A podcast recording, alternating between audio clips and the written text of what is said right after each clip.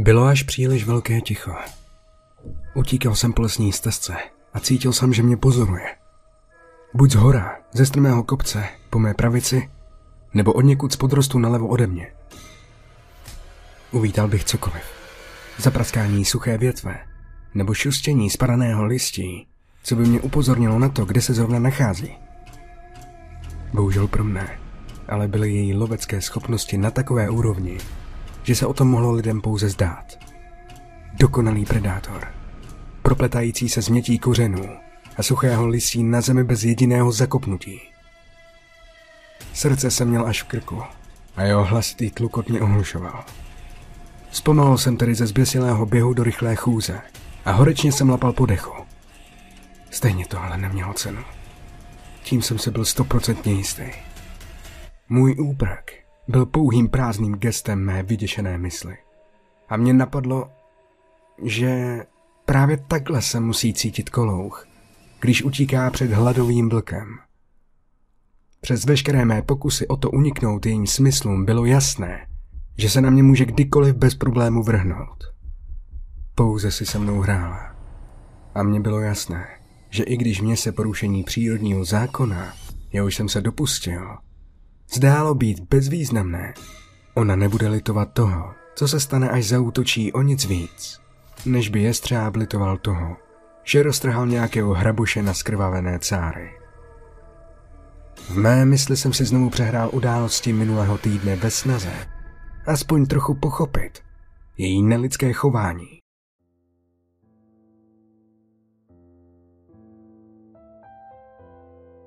Byl zrovna halloweenský večer, když jsem ji poprvé viděl. Uspořádal jsem u mě na bytě menší akci.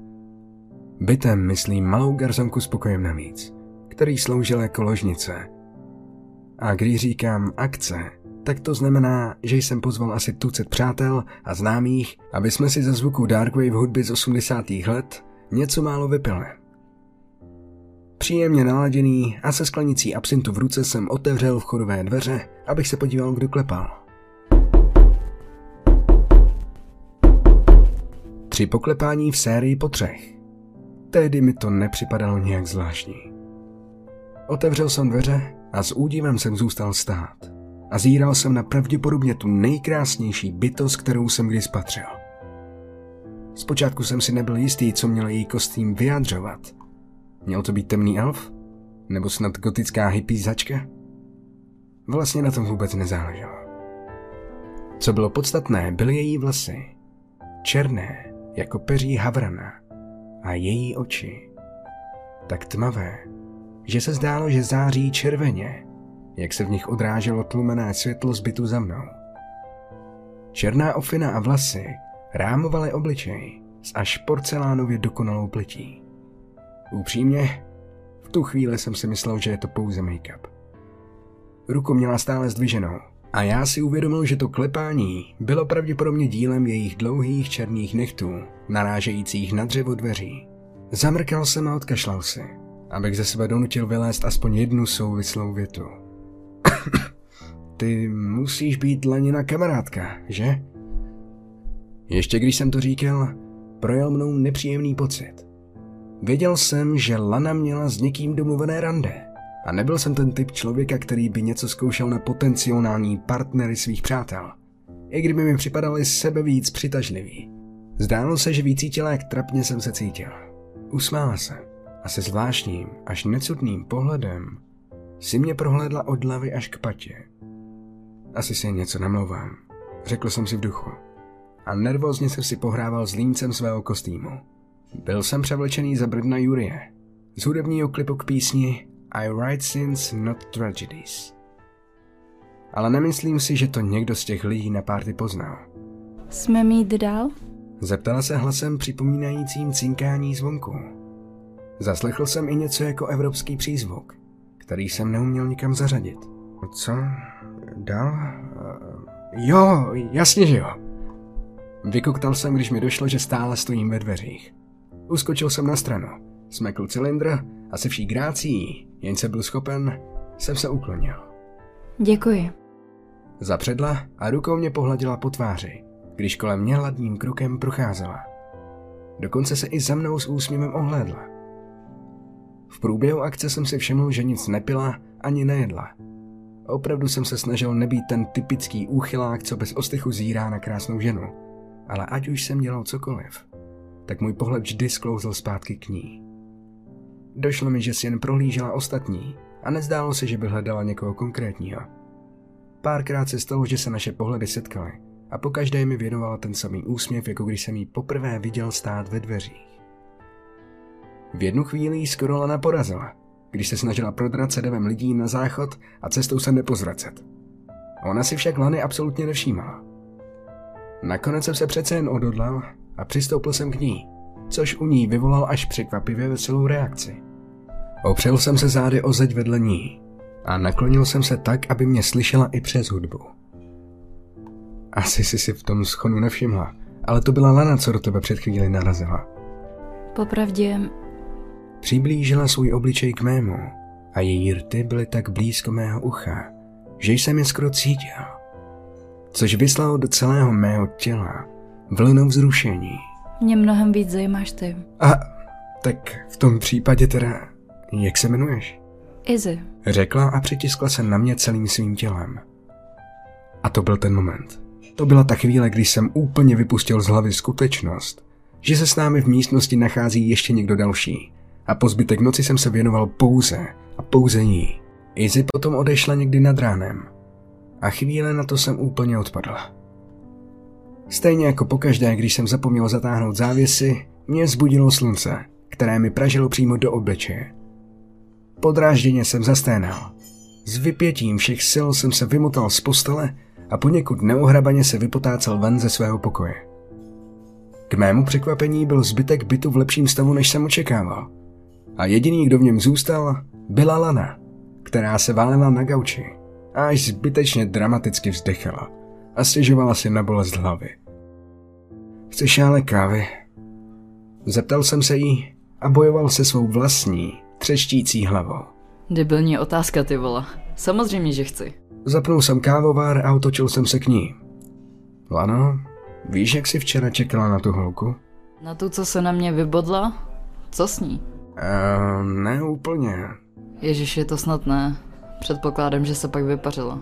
Chvíle se tu poflekovala a tak nějak jsem se s ní zblížil. Ty jedna děvko. Ne, neboj, dělám si prdel, sama jsem si to posral. Podíval jsem se dolů na svou ruku. Byla na ní fixem napsaná krátká zpráva. Poledne. Boudenova stezka. A pod tím podpis Izzy. Takže by ti teda nevadilo, kdybych s Izzy šel na rande? Takže tak se jmenuje? Přikývil jsem. No, lidi si už na ten Tinder raději nedají ani skutečný jméno. Každopádně směli do toho, tygře. Po Halloweenu jsem si vždy v práci vyžádal den volna, za což jsem byl právě dneska obzvlášť vděčný. Sice jsem si nebyl schopný vybavit, na čem jsme se včera s Izzy domluvili, ale soudě dle místa, kde se chtěla sejít, jsem usoudil, že máme v plánu jít se projít do lesa. V rychlosti jsem se vysprchoval a dokonce jsem se i pokusil si nějak upravit ten židovský chuchvalec na mé hlavě, kterému říkám vlasy. Navlékl jsem na sebe černé džíny, tričko kapely God Modul, své oblíbené Kanady a koženou bundu. Ještě předtím, než jsem vyšel ze dveří, jsem se zastavil a urovnal pár neposlušných pramenů vlasů, co mi trčely od hlavy, jak antény. A vyrazil jsem. Pocítil jsem neurčitě nepříjemný pocit, když jsem zaparkoval na štěrkem vysypaném parkovišti u lesa. Ze zjištění, že mé auto je jediné, které tam parkuje. Každopádně bylo jen poledne a navíc pracovní den, takže se dalo předpokládat, že většina lidí je v práci. Na začátku stezky se nacházela rozpadající se dřevěná lavička. Posadil jsem se na ní a čekal jsem. Poledne přišlo, ale po Izzy nebylo nikde ani stopy. Pokoušel jsem se přimět svůj mozek, aby nezačal panikařit. Lidi chodili pozdě pořád a ještě to nemuselo znamenat, že se na mě vykašlala. I tak jsem se ale proklínal, že jsem si na ní předešlý večer nevzal telefonní číslo. Snažil jsem se soustředit na cokoliv jiného, abych odvedl svou pozornost od čekání. Poslouchal jsem podzimní vítr, prohánějící se korunami opodál stojících stromů. Z lesa jsem slyšel krákání vran a dokonce jsem zaslechl i vlak, který projížděl poblíž pobřeží několik kilometrů od místa, kde jsem seděl. Slunce mezi tím dosáhlo nejvyššího bodu své cesty po obloze, když Izzy ze zadu přeskočila lavičku a sedla si vedle mě. Bože, vyděsila si mě. Odkud se tu vůbec vzala? Promiň. Řekla a ukázala na les za námi. Otočil jsem se a sledoval jsem směr, kterým ukazovala. Kde si v dálce za lesem jsem matně rozeznával střechy domů. Pohodě, řekl jsem a snažil jsem se trochu uklidnit. Jsem tu přesně na čas, hlupáčku. Podíval jsem se na hodiny na svém mobilu. Co? Vždyť je už skoro 12.20, ale i tak. Hlavně žij si to. Zamračila se, jak se snažila zaostřit na displej mého telefonu. Ach, už chápu. Já tyhle věci jako telefony a hodinky moc nepoužívám. Když jsem říkala poledne, tak jsem myslela skutečně doslova poledne, kde je slunce nejvíc na obloze. Aha, někde hluboko v mysli mi došlo, že to je to, co pojem poledne vlastně znamená. Podíval jsem se na ní. Byla oblečená prakticky úplně stejně jako předtím u mě doma. Něco na tom, že u mě včera byla bez kostýmu, mi připadalo podivně sexy. Takže jaký styl to vlastně máš? Zeptal jsem se. Co ti myslíš? Zdála se být mou otázkou upřímně zmatená. Líbí se mi, co máš na sobě. Nechápi mě špatně, ale co to vlastně je? Jsi nějaká gotička? Hippík? Nebo snad hipster? Jsem Víla. Odpověděla a na tváři se jí rozprostřel uličnický úsměv. Byla v tu chvíli úplně k sežrání. A já to o lidech, co se necítili dobře ve svém těle, věděl dost, abych se v tom víc nerýpal. Pokud se chtěla tvářit, že je víla, tak to určitě nebudu zrovna já, kdo se to pokusí spochybňovat. Bože, byla tak nádherná, že by mi nevadilo ani kdyby byla fury. Takže, co teď? Projdeme se? Nebo tu chceš jen tak posedět a povídat si?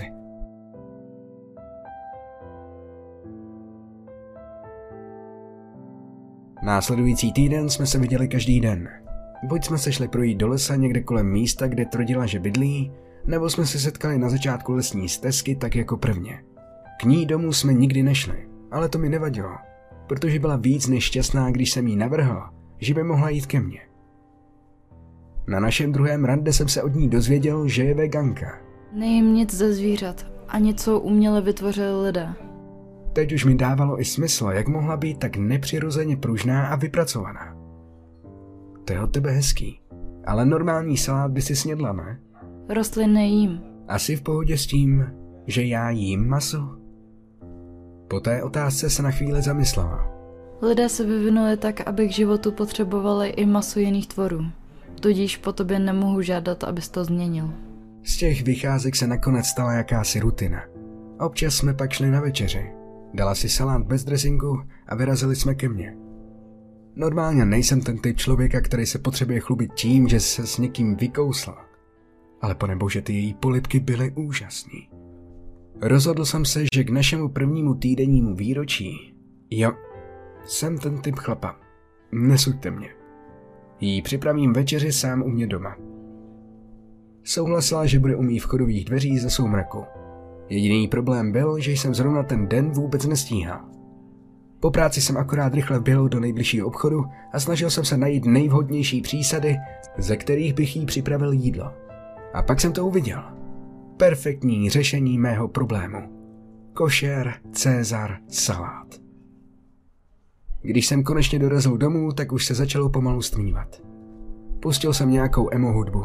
Zapálil pár svíček, abych naladil příjemnou atmosféru. A rozhodl jsem se, že si snídám ten salát na půl. Rychle jsem ho rozhodil na dva talíře a připravil je na stůl ke svíčkám. Doufal jsem, že ji tím ohromím. Před pár dnema mi řekla, že pije jen vodu, tak jsem jí nalil plnou sklenici a sobě jsem nalil trochu absintu.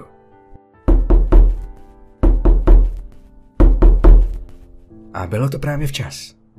Její podivné klepání se ozvalo zrovna ve chvíli, když jsem sklenice položil k talířům.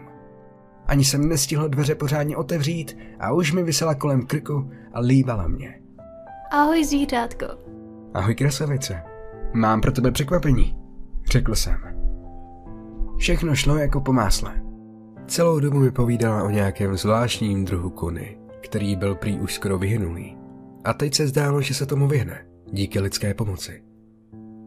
Já jsem zase povídal o všem, co se ten den dělo v práci a proč jsem pracoval přes čas. Oba dva jsme si nabrali trochu salátu. Přemýšlel jsem nad tím, jak výborně chutnal. Bylo to mnohem lepší, než jsem očekával. Skoro jako bych v něm cítil. Došlo mi to ve chvíli, když jsem uviděl její rozzuřený výraz. Bylo to maso. Kuře. Aspoň bylo košerné. Vstala. Popadla svou sklenici a chrstla mi vodu do obličeje. Potom popadla svůj kabát a nasupeně za sebou práskla dveřmi. Nestihl jsem ani dokončit svůj chabý pokus o omluvu. Jak jsem to mohl takhle zvorat?